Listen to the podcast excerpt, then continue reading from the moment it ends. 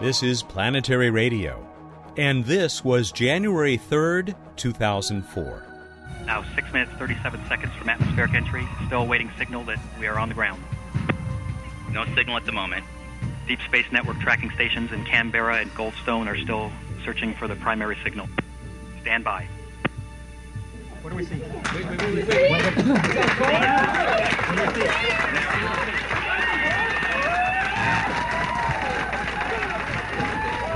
The electronic cone sent from the rover indicates that the rover has landed base pedal down, which means right side up. And then the first pictures from Mars arrived at the Jet Propulsion Laboratory. Look, yes. Look at that!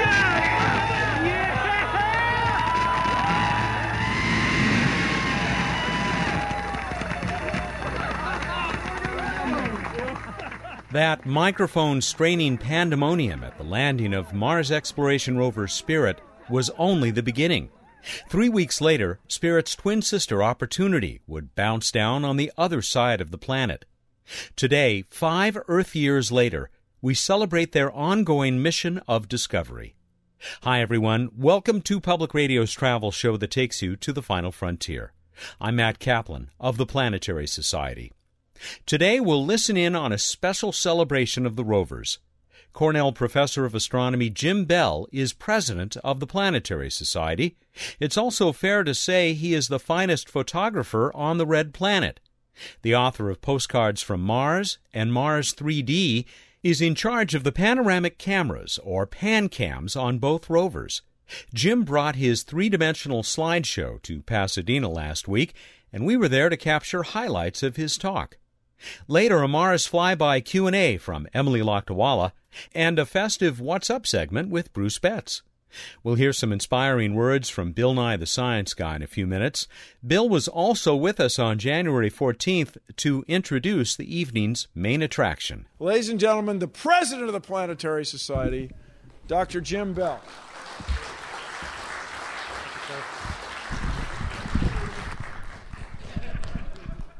Thank you, sir. Good evening. Welcome, Planetary Society members, friends, guests, Earthlings, others. Uh, it's great uh, to be here. Uh, I'm in, I'm in town with a bunch of other colleagues uh, this week to celebrate uh, five years of Spirit and Opportunity on Mars, and uh, it's uh, it's an amazing, an amazing thing. Today is, in fact, day one thousand seven hundred eighty-nine. Of our ninety-day mission on Mars.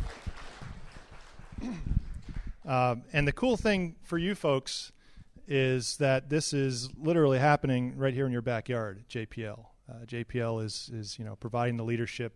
People in your community, you probably run into them in the supermarket, and you don't even know it. Uh, just a few hours ago, they were driving rovers on another planet. I mean, just an amazing, amazing thing. And I'm very, very fortunate to uh, to work with a lot of those folks. I work at Cornell University in upstate New York, where uh, right about now it's uh, maybe fifteen degrees Kelvin.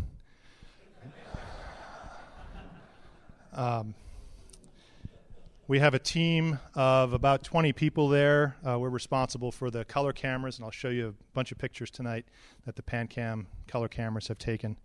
And that team of, of twenty people includes myself. Many of you know uh, Professor Steve Squires, the principal investigator of the project, bunch of staff members, bunch of students. That that group is part of a broader group of a few hundred people, including many people here at J P L, other universities around the country, around the world. A few hundred people that every day are interacting with these amazing robots, these projections of ourselves, Uh, one hundred fifty million miles away, exploring another planet. So there's a few hundred people, and that few hundred people is part of what was originally five years ago about five hundred people who day to day were operating Mar- uh, the rovers on Mars, and that five hundred people is part of an even larger group of about five or six thousand people who in some way or another were involved in designing them, building them, testing them, launching them, and operating them. So it's a massive enterprise, and those of us who, who are involved are, are part of this really big team. It's a, it's an amazing and wonderful experience. And I start with this picture just to remind folks uh, what we're dealing with. This is Spirit, in fact, uh, at uh, Cape Canaveral just before uh, launch. In the this is the summer of two thousand three. Uh, beautiful, clean, uh, shiny vehicle. You can see how small or big, depending on your perspective, the rover is. The cameras that, that we control up at Cornell are up here on this mast. You can see the people in their bunny suits and all that. And that's about as tall as a typical ten-year-old kid. Any ten-year-old kids here? Okay, any people feel like they're ten-year-old kids? In the back, excellent, good. So that's our perspective on the world. That that mass can spin around, and, and we've got two two eyes up there, and I'll talk more about that. Uh, solar panels, uh, radio antennas, we get all our pictures back through through radio, uh, six-wheel, independent steering, power brakes, power windows, the whole NASA package.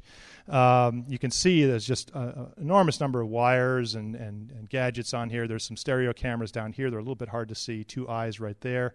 And uh, and so this is this is what gives us our, our perspective on the world. And the irony about this picture is, you know, Spirit is so clean and everybody's wearing their bunny suits trying not to contaminate the rover. And nowadays uh, the rover is just filthy dirty on Mars, just covered with dust. It's one of our biggest problems is is that this is all solar panel here. The sun gives us our electricity, and that's one of our biggest problems. It's get it's very dusty, and that blocks a lot of our power. Well, the job of the team between nineteen ninety-nine and two thousand three was to take that that rover, fold it all up like a, uh, a Japanese origami puzzle, and stuff it into the top nose cones of two Uh, Delta rockets, and uh, separately Spirit and Opportunity were both launched about three weeks apart uh, in the summer of two thousand three, and it was really a sprint to get there because uh, originally our team led by uh, Cornell had had won a competition against other teams from around the country, around the world, to to build the instruments and put them on on a rover that NASA was going to send, and, and we won the competition for one rover. And shortly after the we won the competition, some of you may recall that both missions from nineteen ninety-nine crashed and burned. Two failed missions in ninety-nine, and NASA got very nervous. We're putting all our eggs in this one rover basket. And so then NASA administrator decided to reduce the risk, sort of the old school way that NASA used to do it, send two missions. So uh, they contacted my colleague Steve Squires and said, you know, would you mind uh, building a second set of instruments and we'll launch a second rover? And he thought about it for a nanosecond or so and said, of course, that'd be great. Um, and so they doubled our work, and they didn't give us any extra time. That was the catch. So we had about thirty-nine months, the team here and uh, scattered around the country had about thirty-nine months to build two identical vehicles. And so Spirit and Opportunity are identical twins, uh, although like twins among us, they do have their quirks and personality. Doctor Jim Bell, lead scientist for the PanCam stereoscopic color cameras on the Mars Exploration Rovers. We'll hear more from Jim, including an explanation of three D imaging and why it's so important, when Planetary Radio continues. I'm Sally Ride. After becoming the first American woman in space, I dedicated myself to supporting space exploration and the education and inspiration of our youth. That's why I formed Sally Ride Science, and that's why I support the Planetary Society. The Society works with space agencies around the world and gets people directly involved with real space missions. It takes a lot to create exciting projects like the first solar sail, informative publications like an award-winning magazine, and many other outreach efforts like this radio show. Help make space exploration and inspiration happen. Here's how you can join us. You can learn more about the Planetary Society at our website, planetary dot org slash radio, or by calling one eight hundred nine worlds. Planetary Radio listeners who aren't yet members can join and receive a Planetary Radio t-shirt. Members receive the internationally acclaimed Planetary Report magazine. That's planetary dot org slash radio. The Planetary Society, exploring new worlds. Welcome back to Planetary Radio. I'm Matt Kaplan. We're celebrating five years of Mars exploration by Spirit and Opportunity, the Mars Exploration Rovers. Jim Bell leads the PanCam team at Cornell University. Standing at human height, the PanCams peer out at the Martian landscape with eyes that are just about equal to our own. What's more, they see in three D, which has proven to be a vital capability as you drive across the sands and rock of the Red Planet. Jim shared some of his spectacular images with a large group of Planetary Society guests last week. He also explained some of the magic behind them. How do we get the stereo pictures? I mentioned that we have these two eyes, and all of our cameras, uh, except the microscope, come in pairs. So just like our eyes, they come in pairs, and we can use the micros- we can use the arm to uh, basically treat the microscope like two eyes by moving the arm back and forth. And uh, and so the trick is to, to use two eyes on the cameras to, to, to get stereo. And so we actually have a left eye and a right eye up on top of the mast, and we take two pictures.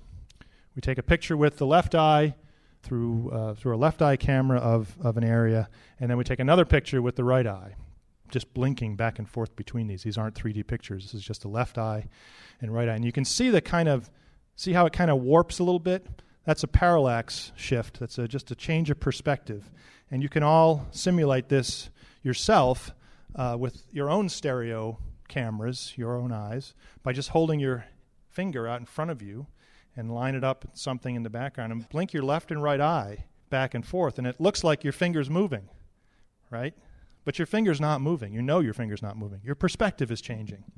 And that change in your perspective between your left and right eye is interpreted in your brain automatically in your hardware into uh, stereo processing. And, it, and your brain, therefore, knows how far away this is because it's processing that uh, automatically. Well, we take two pictures, a left and a right eye picture.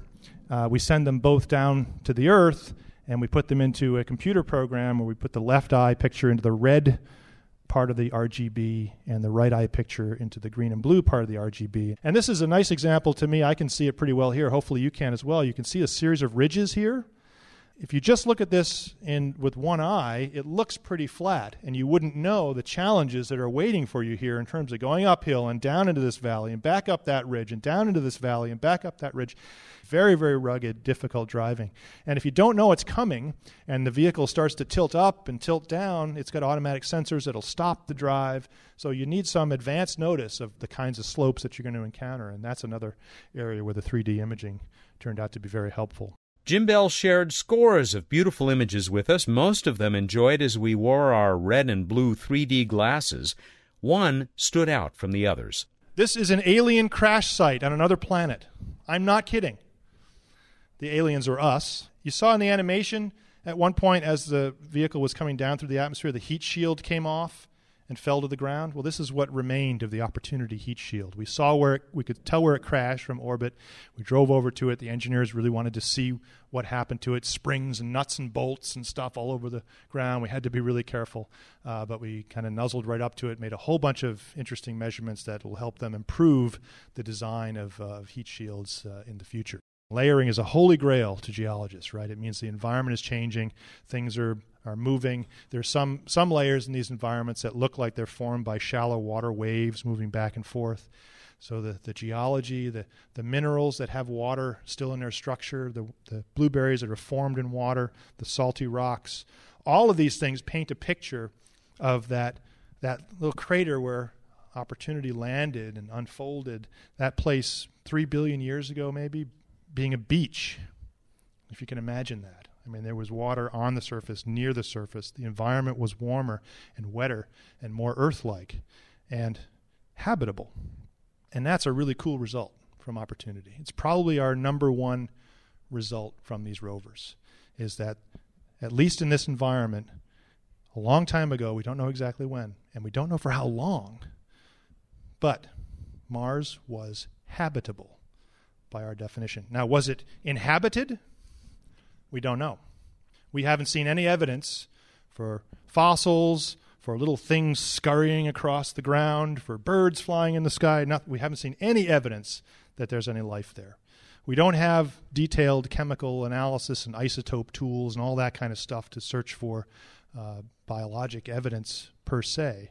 Uh, but what we've done, the threshold we've crossed, is that the answer to the question, you know, was Mars habitable, is yes, at least in a few places. And that's an exciting thing that future missions are going to build on. Jim Bell also reviewed Spirit's trials and accomplishments in Gusev Crater on the other side of Mars. You can learn much more about both rovers at planetary dot org, but it's Opportunity that has only just begun its most ambitious trek ever. Our next target is Endeavour Crater. Bingo, this big guy right here. Uh, twenty-two kilometers diameter, twenty times the size of Victoria that I just showed you pictures from, eleven kilometers to the southeast. It may take us a year. It may take us longer to drive there. I mean, you know, we'll try to put the blinders on. We'll scooch down there uh, as quickly as we can. And you know what? Why not, right? It's the next big road cut, the next big feature to explore. We already can see from orbit that the geology is interesting, the chemistry is interesting, the minerals look juicy and interesting, so we're heading out there on the assumption that the rover's going to stay alive and we're going to be able to press forward and get there. Uh, what's going on lately? Here's the view out the front windshield uh, this week. Driving across, we try to stay on this outcrop rock. Uh, it makes it a lot easier to drive. We avoid those dunes that we can get bogged down into. Uh, and here's one of the most recent uh, three D pictures of some of those uh, layered rocks. Again, as we're heading south, we're continuing to encounter this, this salty layered outcrop rock, which tells us that the the watery history of this area wasn't just a little flash in the pan in one spot. It was extensive across this area, perhaps extensive in time. And that's a big question. How long was it that way? Uh, and uh, and that's what's going to be the subject of, of future missions. If you wanted to download some of the highest resolution panoramas available to uh, wallpaper your bathroom, for example, uh, go to the top Cornell website, one hundred fifty megabyte TIFF files, et cetera, uh, and you can get some a lot of great information at these other sites. And, of course, a, a spectacular site to go to is planetary dot org. The Planetary Society has a, a great blog Uh, and other information. And in fact, how much do I want you to check out the Planetary Society? Well, I made a bargain with some people, some friends of mine tonight, that uh, they would join if I wore the silly Martian uh, antennas. And so they did, and I want to thank them for joining and encourage you all, if you remember, then thank you for your participation and your involvement, and hopefully you feel a sense of involvement. As Lou Friedman said, uh, the, the, the Planetary Society is heavily involved in this mission. Doctor Jim Bell, professor of astronomy at Cornell University and leader of the PanCam team for the Mars Exploration Rovers, Spirit, and Opportunity. That website he mentioned with the high-res images, it's pancam dot astro dot cornell dot e d u. You can also find it and other online resources at planetary dot org slash radio. By the way, there's a great story about the announcement of methane plumes on Mars at planetary dot org. Could they be evidence of the inhabitants Jim talked about? We'll close our special coverage by turning to regular commentator Bill Nye. As vice president of the Planetary Society, the science guy got to introduce Jim Bell last week. But Bill then returned to the stage to tell us about a particular feature on the rovers for which he played a key role. It was Bill who noticed that the so-called photometric calibration targets mounted on the rovers were essentially sundials. Bill, who had inherited a love of sundials from his father, saw an opportunity, as well as a spirit, and the Mars dials were born. There is a complete description of the Mars dials at planetary dot org, but you can see them in many of the images returned by the rovers, including one that Bill called attention to in last week's celebration. This is Husband Hill, and the thing that I find so remarkable about this picture and all of the pictures that Doctor Bell showed, and something that Carl Sagan said to us many, many years ago, Mars is a place. If you were dressed properly, you could go there. You could walk around. You could have a picnic. I mean, you'd want to wear something warm. It's very cold there. At the equator, it's barely zero, uh, barely freezing at uh, noon. And uh, you want to take some food, Tang, I guess, some water. And then, very important, take something to breathe if you go there, because they don't have anything. But uh, down there, hardly just seven, uh, less than a percent, zero point seven percent. Down there is the... Uh, is the Mars dial, and then around the edge, my friends, it says, we built the spacecraft in our year two thousand three. It arrived here in two thousand four. We built these instruments to look for signs of water and life, to learn about Mars' past, prepare for our future. And then it says, to those who visit here, we wish a safe journey and the joy of discovery. And that, my friends, is the essence of science. That, my friends, is why we get up in the morning, is to have that joy of discovery. Every day on Mars, we learn something new. Every day, the human understanding of our place in the cosmos is expanded ever so slightly by exploring Mars. And so up there is this message to the future, is this message put in a bottle made of aluminum and screwed to the deck of these rovers. And I hope someday somebody in this room will go up there and have a look. Bill Nye helping us celebrate five years on Mars for Spirit and Opportunity. Emily is up next. I'll be right back with Bruce Betts at a M E R party.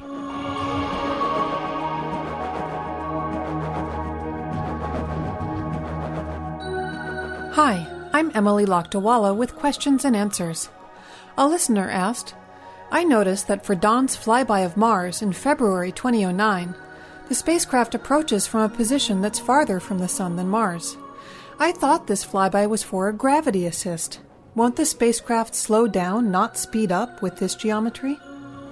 When people think about gravity assist flybys, they usually picture the Pioneer and Voyager spacecraft, which used Jupiter's gravity to boost them onto Saturn.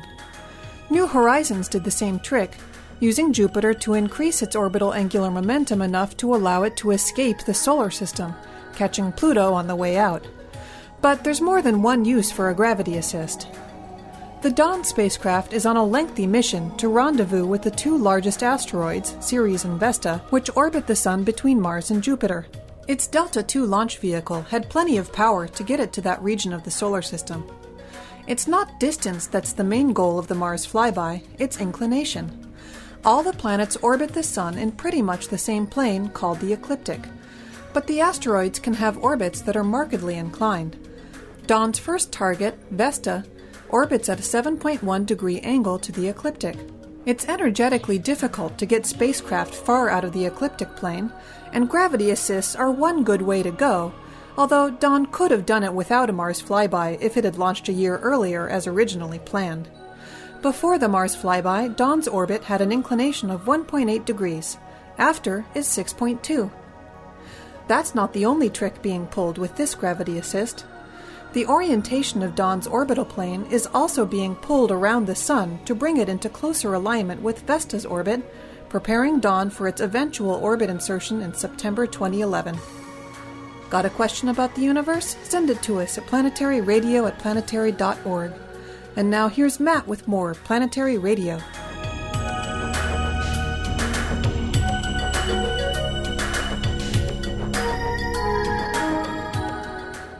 Here we are with What's Up. We're in the lobby of the Boston Court Theater, which is really just a few steps from the Planetary Society. And uh, we just celebrated the fifth anniversary of the Mars Exploration Rovers with Jim Bell and Bill Nye. And here's Bruce Betts, the Director of Projects for the Planetary Society. What a fun evening, staring at three D pictures of Mars. And we just missed the uh, toast where uh, Lou Friedman climbed up on top of a counter and everybody uh, shared a, a taste of champagne here. Yeah, some people on their head when he climbed up there and spilled some. But yeah, he, he got somebody a little bit damp, I think. He's a wild man. All right, well, let, we want to get back to the party, so tell us about the night sky. you, just, you just whacked my son in the face with some papers. I'm sorry. Sorry about that. Just, gosh, after last week's rocket accident, now this. Um, We're getting a lot of sympathy, by the way, for the terrible rocket accident. Wow. So. Appreciate it. I was I was scarred. I was traumatized. All right. Uh, Venus. Venus still really, really bright in the early evening. Looking over in the west, it's the bright star-like object. You cannot miss it. It's uh, hanging out for another few weeks up there. We've also got Saturn rising in the mid-evening in the east, looking kind of yellowish, high overhead in the pre-dawn. And uh, pretty soon here we'll be getting some uh, some more planets start filling up the, at least the pre-dawn sky. Can I add one? Because I just, I don't, I rarely do this, of course, in this part of What's Up. But Orion, at least for us Northern Hemisphere types, is so pretty. I so look forward to it every winter. Oh, it is. Orion is gorgeous. And here's a little Orion tip on, on the fly for you. Ooh, ooh, ooh. So if you can find Orion with the very bright three stars of the belt, if you follow the three stars one direction, they will roughly point to a very bright star. In fact, it is the brightest star in the sky, Sirius, the dog star. Woof. And double woof. And if you go the other direction, you'll see a little fuzzy patch of stars kind of above the line that you've drawn. That's the Pleiades. More of my favorites. Thank you. All right, we move on to Random Space Fact. It's so loud over there, only one guy looked up. I know, I was trying too. This Spirit lander, we've just been looking at fabulous things, and uh, and I yeah, I probably mentioned this too, but it, it drags one of its wheels. It drives backwards now because one of its front wheels is not working. So one, it's weird that Spirit's driving around backwards on Mars. Fortunately, they put in those rearview mirrors. And then two, it's turned out to have some benefit science, as Jim reminded people tonight, as it digs up crud behind it. They've actually found some layers of some sulfur-rich salts and other good stuff they wouldn't have seen otherwise. Yeah. Serendipitous. Serendipity. Speaking of serendipity, let's go on to the trivia contest, which has nothing to do with serendipity unless you happen to be a chimpanzee in the nineteen sixties and uh, were just sitting around minding your business eating bananas, and then suddenly someone wanted to launch you into space. We asked you who was the first chimpanzee, not not monkey, chimpanzee, to survive a trip into space and back. How'd we do, Matt? Very nice response, and uh, people learned a lot, not just because of the chimp who was the first chimp in space, but because they found out, as I did, about so many other chimps and monkeys and things, like the monkeys who went up on V twos long before this. First chimp to orbit, Enos, but the first chimp to go into space, Ham, except that he wasn't always called Ham. Wow, what was he called, Bacon? He was number sixty-five, as uh, several people pointed out, and he was also, I guess, informally known as Chop Chop Chang, but it became Ham after the flight, and it Ham, H A M, Holloman Aero Med, which was the uh, center that uh, was doing this biomedical research and, you know, wondering if we could survive up there. Well, congratulations to uh, Ham and uh, all the Chop Chop Changs of the world. And to Edwin Devers, the uh, professor in Rio Negro, Colombia, the uh, nation of Colombia, who uh, was randomly chosen today, had the right answer, and did tell us that Ham's flight uh, on January thirty-first, nineteen sixty-one, made him the, uh, the first chimp in space. All right, now on to our next trivia question, so you too can win a... What are we giving away, Matt? Uh, how about a year in space calendar? That's a brilliant idea. Desk calendar, year in space, the official source of the of This Week in Space History. Learn a lot of great stuff. We'll give that away. If you don't win, you can go to planetary.org slash radio, find out how to order one. And here's our trivia contest. Our friends on Mars, two intrepid astrobots, Lego minifigure representations gotten to Mars by the Planetary Society with, of course, NASA's help. Have you forgotten them? They're still there. They're still exploring. Tell us their names, both of them. Both astrobots are on Mars right now. Give us their names. Go to planetary.org slash radio. Find out how to enter. I, I'm not even sure I remember. We haven't heard from them oh. in so long. Oh, oh. They just got really busy. There's a lot to do up there. Well, you've got until January twenty-sixth, Monday, January twenty-sixth at two p.m. to get us those names of those two intrepid astrobots. And we're done. All right, everybody, go out there, look on the night sky, and think about what you would do with a screw that you found on the floor of a three D theater. Thank you, and good night, and happy anniversary, M E R. He's Bruce Betts, the Director of Projects for the Planetary Society. Does he have a screw loose? Apparently so. He joins us every week here for What's Up. Planetary Radio is produced by the Planetary Society in Pasadena, California. Have a great week.